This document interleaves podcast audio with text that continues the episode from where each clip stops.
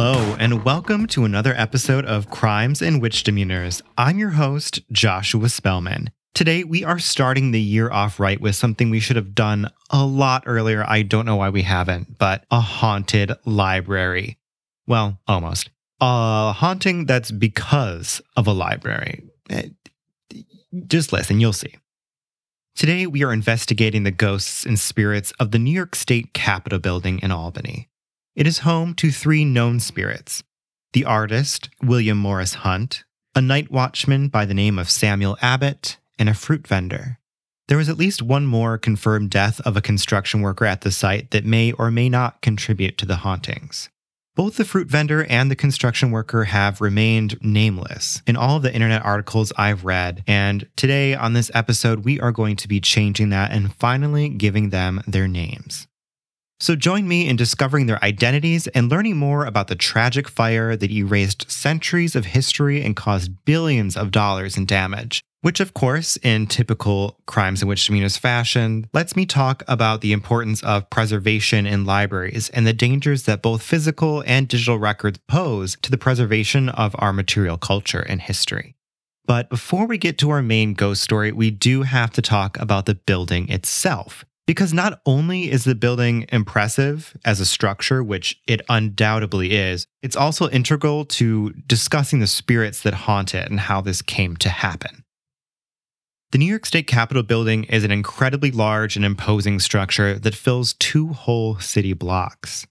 Five architects worked on its design, and it was heralded as one of the most beautiful buildings in America, though it was also criticized for being an oversized and costly spectacle which they were not wrong about. Construction took place between 1867 and 1899 at a cost of over $25 million, or the modern day equivalent of $768 million. It was built entirely by hand using white granite from Maine and sandstone, and in some places the walls are four to five feet thick.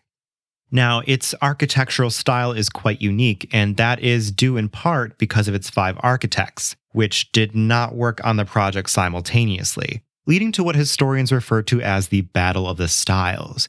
It also has led to some interesting mishaps, not all stemming from the architects, but I'm sure these oversights were due in part to some of the chaos and disorganization. My favorite highlight of the mishaps of the Capitol building construction was that it was initially built on top of quicksand. Quicksand. I thought that only happened in Scooby Doo cartoons. I don't even know how that happened. I, you would think that the land surveyors might have noticed that they were sinking quickly into the ground. So they had to dig out all of the quicksand in the area and then they had to replace it with clay and concrete. Now, another major mistake that happened is quite, to my archivist soul, unforgivable. And that is that the original cornerstone of the building, which contained a time capsule with currency of the time, newspapers, and other artifacts, had been lost because the builders forgot to mark it. So, somewhere in the state capitol now lies a time capsule, and no one knows which stone it is. It's completely lost to time. Now, a little bit more about the style of this building. The first architect, Thomas Fuller, designed the first floor in a classical Romanesque style. However, he ended up leaving the project, and from 1875 to 1883, Henry Hobson Richardson and Leopold Eidlitz worked on the building and continued it in a Renaissance style. Also during this time, Frederick Law Olmsted, who was a frequent collaborator with Richardson, was hired for the landscape architecture. And the final architect on the project was Isaac G. Perry, who was assigned to the project by Grover Cleveland. He actually became the first New York State architect and is known for many institutional buildings and asylums across the state. So while the exterior itself is very stately, grand, and breathtaking, it reminds you of something you would see in Europe the inside is really where the design and architecture shines. Particularly the Western Grand Staircase is a testament to the intricacies and details of this building's bold design. The Western Staircase was initially begun by Richardson and was completed by Perry, who more or less kept the original design but added even more carved elements than were originally planned. What's interesting is the grand staircase lacks a dome, and in fact, the New York State Capitol is one of only 10 US Capitol buildings without one. but in place of a dome is a magnificent 3,000 square foot skylight. 3,000 square feet. That is literally bigger than any house I have ever lived in. 3,000 square feet is massive, and it has over 200 individual panes of glass. The vaulted ceilings and walls are made of sandstone and are carved with these really intricate acanthus leaf designs, scroll designs, and within these designs are about 77 famous faces of the day. However, those are just the identifiable faces, are the 77. There are more figures of the time that are unidentified, and also the sandstone carvers were allowed to carve what they called a memory into the sandstone. So many of them chose to carve the faces of their wives or their children. However, there was one cheeky bugger who may have had a bit of a dark side, and he chose to carve the face of a demon, tucked in between some leaves in a dark, dark hallway. It's very, very tiny. I will put an image of it on the podcast Instagram. It's so small that it said that if you are able to find this carving in the wall on your own accord, you yourself are a devil. And of course, the devil is in the details, and the Capitol building is full of them. And in fact, one of the lost details are the murals of artist William Morris Hunt. Hunt was commissioned to paint two 45 foot long murals directly onto the sandstone walls of the Senate Assembly Chamber. Now, these works were amazing. They were titled The Flight of Night and Discover. And Hunt actually considered them to be his magnum opus, or magnus op. I don't know Latin or the plural of that, but essentially they were his greatest works. Sadly, the ceiling of the assembly chamber was deemed unstable and it had to be lowered significantly, which permanently obscured the artwork. The ceiling had to be lowered four feet lower than where the artworks were, so they were completely lost. Future murals were planned to be created by Hunt, but unfortunately, these plans were deserted due to a lack of funding. Sadly, the obfuscation of these artworks largely attributed to the deepening depression of Hunt and his eventual suicide. It's said that his ghost still haunts the Capitol today, mourning the loss of his magnificent works. While this was a curse for Hunt, it may have been a blessing for the state capitol at large. The lowered ceiling was intended to be made of solid oak, However, the contractor at the time cheated the state to line his own pockets with some cash. Instead of using solid oak, he used some oak paneling that was filled with a type of paper mache. While this was a contentious issue at the time, it ended up saving the assembly chamber in 1911 when true tragedy struck.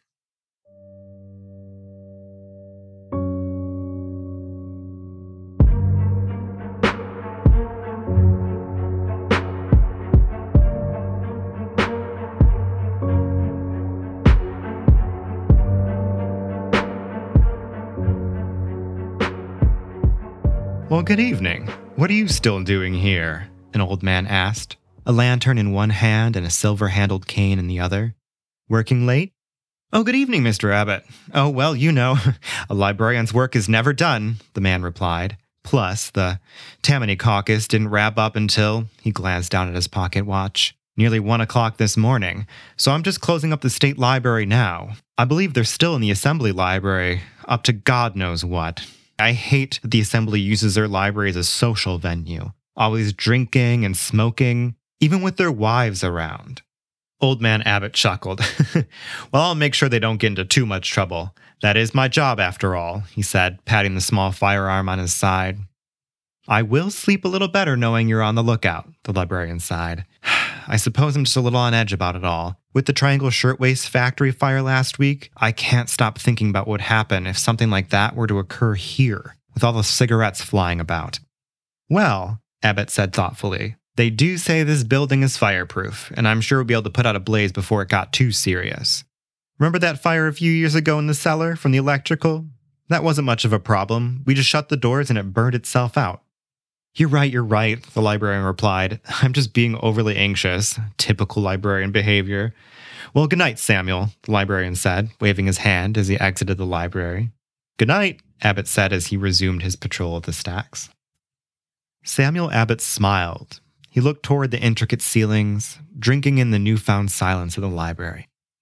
what a job he had. What a life he had. The relative stillness of the state capitol at night was a stark contrast to the hustle and bustle of it during the day, which was not dissimilar to the cacophony of the Civil War that oftentimes still rang through Samuel's ears. But at night, the night was different. A peaceful, cool stillness that only being surrounded by marble and stone could impart. There was nothing like wandering the corridors alone, absorbing all the artistry around him, it seemed every night he would find some new detail tucked away into the sandstone by some coy artisan. And despite being an old man of 78, Samuel was happy to be working. There was always something new, something exciting. The state library itself, with its hundreds of thousands of books, or even more exciting, the archaeological artifact collection, unique items and treasures from all over the world, and he was able to spend time alone with them. There was never a night that he didn't find something to excite him, and this night was no different. Fire! Fire! A panicked voice shouted from somewhere in the hall. Samuel rushed as fast as he could from the library and found a man looking around, frantic. What's going on? Samuel asked, concerned. There's a fire, a fire in the assembly library. It was just a small fire on the desk. It could have easily been put out with just a bucket of water, but we just couldn't find any. We thought we'd shut the door and let it burn out while we got something to extinguish it, but but when we got back, it's engulfed the entire library. We have to get everyone out of the building. Samuel didn't say a word. He just nodded in understanding and rushed back into the library, with only the cool calmness that a Civil War veteran could muster. Is anyone in here? He shouted through the library, his voice echoing on the walls. He had just performed his rounds and didn't see anyone, but he had to make sure. There's a fire and we have to evacuate. He listened. The only thing he could hear were the echoes of his voice and the distant commotion in the assembly room. Samuel looked around the library at the thousands of books and records around him and was suddenly overcome by their importance. Family genealogies, state records, even materials from the founding fathers were in this library. Without a second thought, Samuel made his way around the library, flinging open windows in hopes that he could save some of the material. What are you doing? Someone gasped from the doorway. We have to go, they shouted before running off. I'll be out in a moment, Samuel grumbled back, continuing his valiant crusade to save the library. Smoke began to pour in from one of the entrances. Then flames leapt out, licking the nearest shelf of books, setting them ablaze. Soon, the fire spread down the stacks, and the smoke was so thick that Samuel could hardly see. Wheezing, he hobbled on his cane out into the hallway. He could hear voices in the distance, but he seemed to be the only one around. Everyone else had evacuated to safety. Satisfied, Samuel began to make his way as quickly as possible to the grand staircase, but what he saw was a scene straight from the ninth circle of hell. The flames were burning so hot that the staircase was, was it melting? The staircase was turning into a molten slurry, and Samuel could hear cracks forming in the massive skylight above. He couldn't leave this way. He pivoted and made his way down to a narrow corridor. He knew this building like the back of his hand, and this was the closest and safest way out, just through the small, claustrophobic hallway. The smoke seared his lungs. He could hardly see. He reached for the keys on his belt. He knew that the door ahead would be locked. It was only 50 feet or so. Crack! The sound was deafening. The skylight above the grand staircase had shattered and though it was far behind him, it sounded like it was just above him, and he ducked instinctively. No, wait, something was falling. The walls and ceiling of the corridor were crumbling, falling down all around him. He just had to make it 40 more feet. A large chunk of stone fell next to Samuel, just missing him. He hobbled along 30 more feet. He coughed. His eyes were feeling heavy. His lungs were burning. Just 20 feet. He grabbed the keys from his belt and found the key. 15 feet.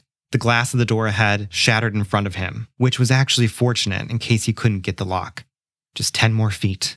His feet felt heavy, his vision blurred. He was losing consciousness, but he was almost there. Five feet. Blackness. Poor Samuel Abbott perished just five feet from safety. His body buried beneath the debris, it would not be found for days. Samuel Abbott was the sole human casualty of the 1911 Capitol building fire.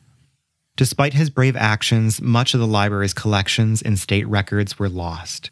more than 500,000 books, 300,000 colonial manuscripts, state census records, Revolutionary War records were all destroyed alongside another 10,000 archaeological and ethnographic artifacts.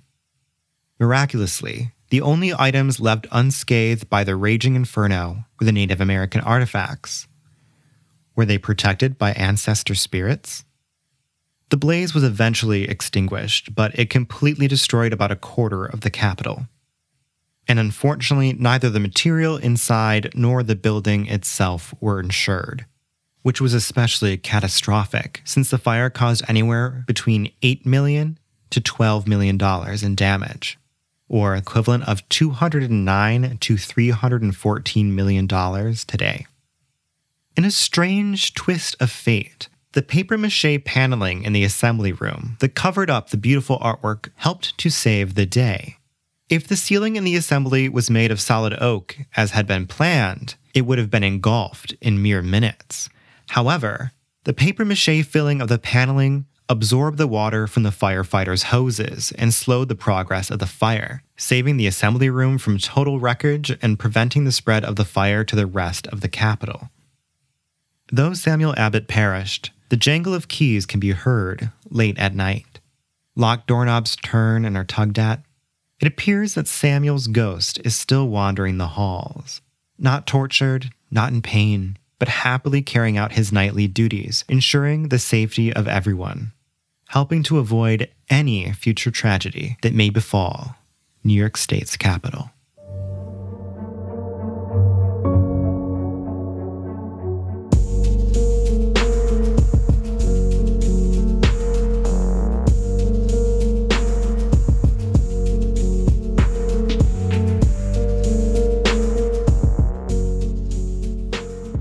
For a story about a library fire, honestly, the accuracy of the articles about it are astoundingly poor. In more than one article, William Morris Hunt is called William Morris Hunter. However, luckily, he is a rather more prominent figure in the art world, and this was easily remedied. But had it been Samuel Abbott that was misnamed, it would have made research on him a lot more difficult. I genuinely feel bad for Samuel Abbott. He seemed to be a nice man, maybe, I don't know, but he was elderly and he was last seen opening windows trying to somehow air out the fire. I'm not quite sure, but the most tragic part was that he was so close to escaping. His body was lost in the ruins and it wasn't discovered until March 31st. And here's an excerpt from the Brooklyn Times Union article titled Body is Found in Albany Ruins. About 7:30 o'clock this morning, as the men tackled the debris near the entrance, they discovered a charred leg protruding upwards. Shortly after the body was uncovered and taken from the ruins. The head and trunk were not burned, but the four limbs were charred. Had Abbott been able to continue on his way, he would have found safety within five feet. The door, although locked, is partly glass and would have been broken easily. It is supposed the smoke drove him out of the library proper, and he was overcome on his way to safety. This is also the main excerpt that I base the narration on, since, well, naturally, since he died, not much is available on what happened to Samuel during that night, though there are many, many accounts of other staff members. I did weave other facts from articles and newspaper clippings and things that I found into the rest of the narration.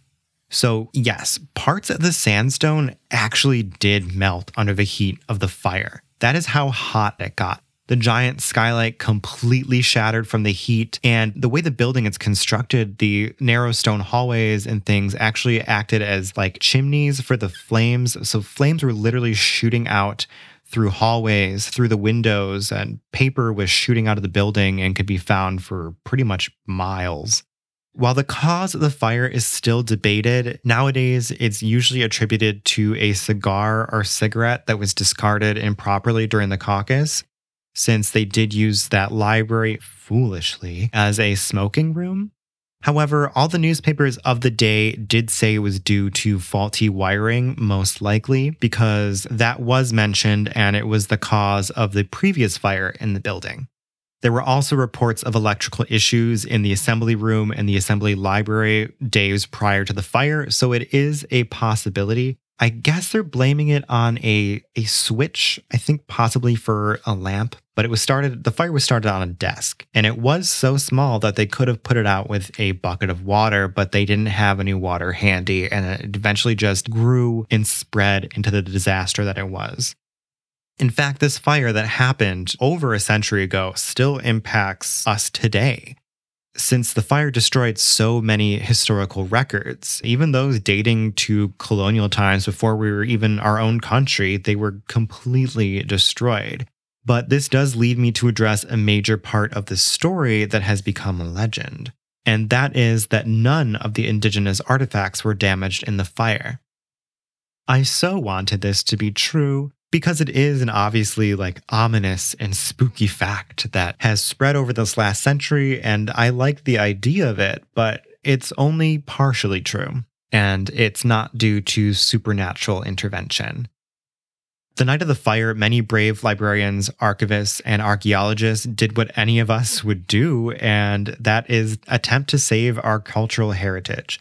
Oliver training says that we should save ourselves and not worry about things. But if you're a librarian, you really have an understanding and attachment to these items that may seem irrational, but we will do whatever we can to save cultural heritage, especially when it's like documents by the founding fathers. So it turns out that Arthur Parker, who was the first New York State archaeologist, ran the length of the fourth floor hallway brandishing a tomahawk that was passed down through generations of Seneca natives. He used this tomahawk as a fire axe to break open the display cases and collect as many artifacts as he was able to. Unfortunately, he only managed to save about 50 of the 500 Iroquois artifacts that were on display, but it was better than having them all perish in the flames. And yes, there are many issues with how these objects were acquired and whatnot, but it is important that these were saved for the indigenous people of today who probably most likely definitely don't have access to these materials now, but they were saved. And unfortunately, this was due to human intervention and not the spectral. It would have been much better if these had been mysteriously saved by the forces of some of these indigenous ancestors, but sadly, oh, it was just a white savior. Other librarians and archivists at the Capitol managed to save rare volumes and artifacts, including the original manuscript of George Washington's farewell address and the copy of the Emancipation Proclamation that Abraham Lincoln wrote by hand. So, as you can imagine, there are many, many important documents like these that were lost. And of course, this was before computers and digitization and even copying machines. So, there were no other copies except perhaps in books, which also may have been published by the library and therefore only kept in the library and therefore were also destroyed.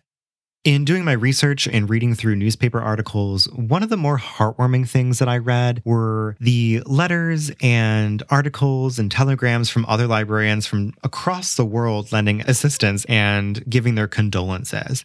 In an article in the Syracuse Post Standard, Mary J. Sibley, who was the librarian at Syracuse University, offered the use of their library to the Capitol Building State Library School, which was founded by none other than Melvil Dewey.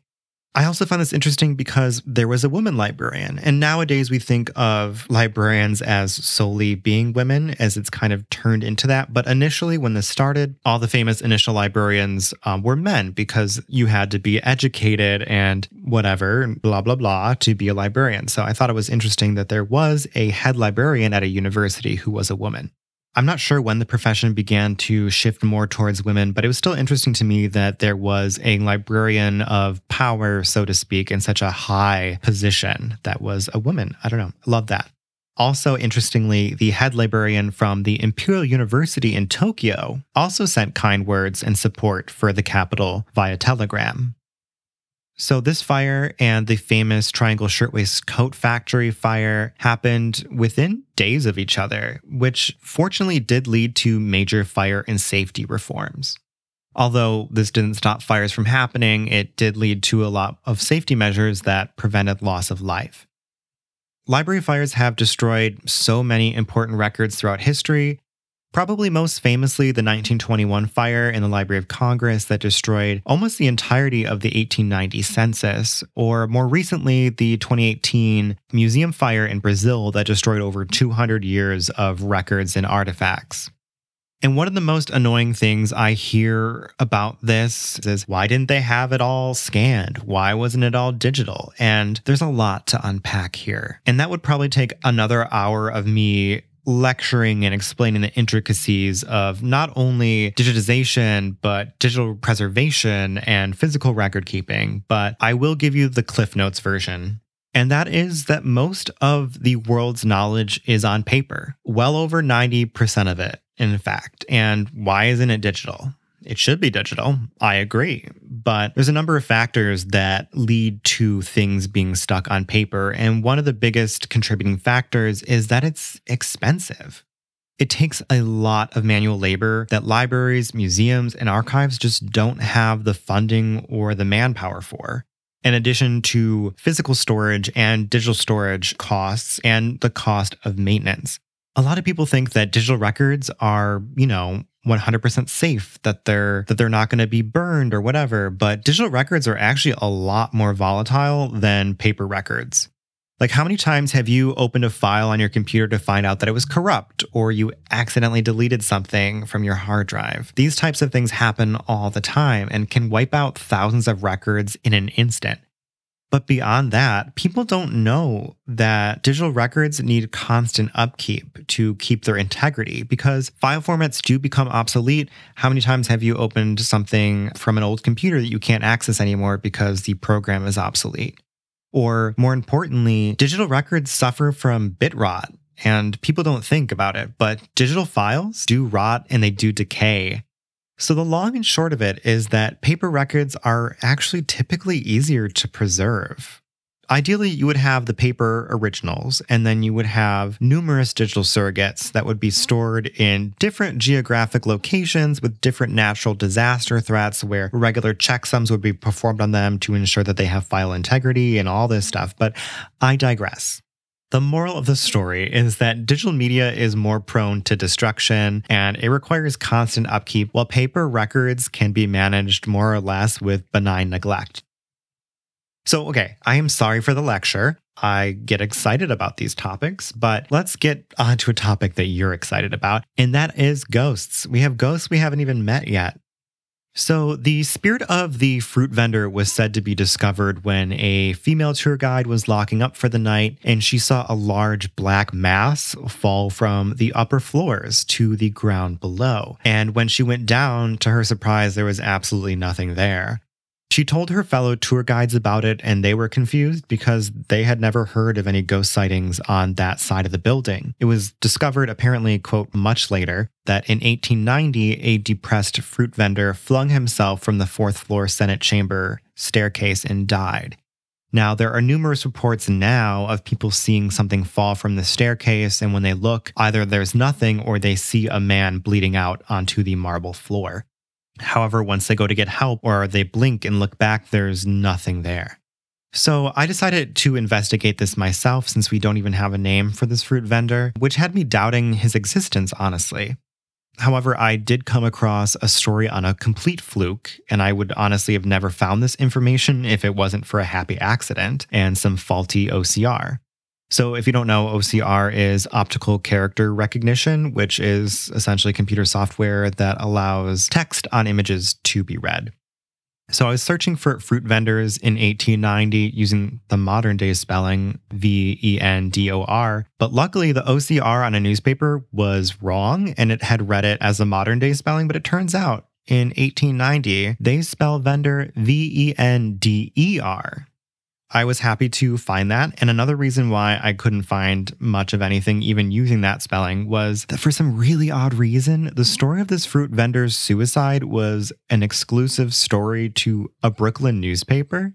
Now, Brooklyn is nowhere near Albany, but again, I digress. The news clipping is honestly super graphic, in my opinion, for the time, but the article from the Brooklyn Citizen reads as follows an unusual suicide. A fruit vendor kills himself in the state capitol. Special to the citizen. Albany, April 17th. At about 8:45 this morning, Jacob Thorne, a sidewalk fruit vendor, jumped or fell down the Senate staircase, a distance of 85 feet, to the second floor and was instantly killed, his head being crushed to jelly. He was about 65 years of age and had been in ill health for some time, and was supposed by many to be slightly deranged. The suicide theory is accepted as the body lay almost at the center of the court.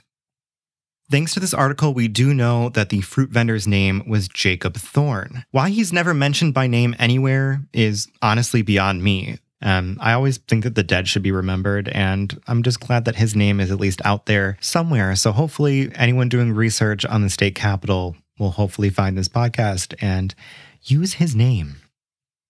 Now, there is another spirit whose name should also be remembered, and that is the construction worker whose spirit was said to may or may not haunt the grounds. In all the stories I read, it said that there was a man who was plastering the ceilings in the Senate Assembly Room in 1878 when he suddenly fell on a Saturday night, and his body wasn't discovered until Monday morning, still alive, but barely so. Doctors attempted to save his life, but he died two days later. Now, is this story the truth? It's honestly hard to tell. According to the Buffalo Courier and the Poughkeepsie Eagle, on Monday, October 29, 1878, two men had fallen while working on the Capitol building on the same day, but at different times, and both were seriously injured. So there's already one discrepancy that there were two men, Patrick Stanton and John Hunt. Now, Stanton fell from the scaffolding while Hunt fell through a ventilation hole in the ceiling when trying to remove its cover. Another inaccuracy here is that this incident they both occurred on a Monday morning and not over the weekend as the ghost story supposes. Now, they were both immediately taken to the hospital for medical attention, but in my research, neither of them appears to have died, but it is rather confusing. There was a John Hunter that died the same day, uh, October 30th, who was a Mason. However, his body is buried in Brooklyn and his name was Hunter and not Hunt. Again, what's with this particular story and Hunt and Hunters being confused? I don't know. So it's possible it could have been him, but the name wasn't really a match, so I, I highly doubt it. The fact that he was a Mason may just be coincidence. However, the article title in the Poughkeepsie Eagle was interesting to me for a number of reasons, but it does say that there was a death from the injuries. So the title is as follows Important River News Two accidents at the Capitol died from his injuries. The body of Egan found in the river, fires. A pet dog roasted in an oven. Strange disappearance of an aged lady. Sad accident in Troy. Now, okay, I'm sure that you heard what I saw um, and it is a sidebar that we will be touching on. I come across so many bizarre stories when reading newspapers for research, and this dog story, I-, I needed to look at it. I needed to read, I needed to learn, and I need to share it with you. I shouldn't laugh at it, but when I saw that newspaper headline and read it, I laughed out loud because, like, what is it? What? Okay, so this is the story of a pet dog roasted in an oven. A lady living on Front Street, west of Swan, had a favorite little pet dog about the house up to Thursday last. On that day, he mysteriously disappeared, and Sunday, when the lady had occasion to open for the first time since Thursday the oven door of the kitchen stove, the roast remains of her pet were found. What? I honestly need to know more. I have so many questions. I this story is bizarre and strange, but unfortunately that is not why we're here and I I can't waste any more time wondering about this. So you're going to be just as confused as I am. So, back to the issue at hand. Curiously, the article also mentioned that there was a fatality of someone by the name of Riley in the assembly room, possibly due to the ventilation holes at some point prior to this incident with the two men that fell. So, that could be the ghost of the worker who fell. Or is this just an additional death that had not been mentioned anywhere previously that I have just rediscovered? Either way, this is a mystery that unfortunately I spent over an hour just trying to find out who this Riley person was in the story. But for now, that's just one that's going to remain unsolved. I just do not have the resources to do so. I'm sure the librarians that work at the Capitol would be able to figure this out in an instant. I'm sure they have this information somewhere, but I'm not sure who this Riley fellow was or how he died. It seems like he fell, but I couldn't find anything about it. However, if either of these men from this one Monday were to have died, it seems like it would have been John Hunt to be the one to die, as the newspaper says he was suffering from, quote, intense internal pain. um, and they couldn't find the cause of it. So I think if anyone died of the injuries, like the title suggested, but not the article, that it would have been John Hunt. But again, unknown. So the ghost of this fallen worker is either John Hunt, Patrick Stanton, or this Riley character. Now, again, um, having to do with ceilings and also the Hunt Hunter thing, the ghost of William Morris Hunt is said to often be felt in the assembly chamber where his prized works were covered up and then later destroyed by the fire. Now, no one has ever actually seen William Morris Hunt's ghost. He's only been felt in the area, and the lights will occasionally flicker which could be his ghost, but it also makes me think about the faulty wiring that may have started the fire, since the lights were flickering up until the day of the fire. Now, the doorknobs in the assembly room also rattle, and doors there slam shut and open on their own, which is attributed to William Morris Hunt's ghost. But I like to think of it as the ghost of Samuel Abbott. Just making sure doors are locked and making sure that they're shut securely as he makes his nightly rounds, just ensuring the safety of everyone. Just the idea that Mr. Abbott is still trying to keep everyone safe and that the Capitol building has this guardian spirit um, really just makes me smile. And I think we're going to close on this smile worthy note. There's so much history that was lost, and there's so much history to uncover and talk about just regarding the New York State Capitol building itself that I, I could dedicate like a two hour long episode to it. I just couldn't fit everything in. Now, I wasn't able to find many firsthand experiences like at all, just hearsay, again, because this is a state building. It's a government building. You need security clearance to get in there. Ghost things happen at night, and they only let tours happen, I think, during Halloween every year. So if anyone's to see and experience things, it's probably going to be the tour guides or employees of the state. And they don't typically post about it on Reddit or do interviews for news articles about hauntings because they want to seem sane and credible, which again, are any of our elected officials or anything really sane and what anyways, I digress. I'm also recording this episode on a Tuesday night because I spent way too much time investigating some of these ghosts, so I'm hoping if you're listening to this, it's obviously out, but I'm just hoping to get it edited and out by Wednesday morning. Also, if you like this podcast, make sure you do subscribe. And if you know any friends who might be interested in this particular content, this blend of history and ghosts, although I feel like lately it's I think it's this is really just a history podcast with like a slight paranormal aftertaste, which is fine with me. I think the stories that we cover are really interesting, even if the ghost sightings aren't really there. Um, but please stay away from ventilation holes, stay off of scaffolding, say thank you to your local librarian, and as always, stay curious and stay spooky. Until next time, bye.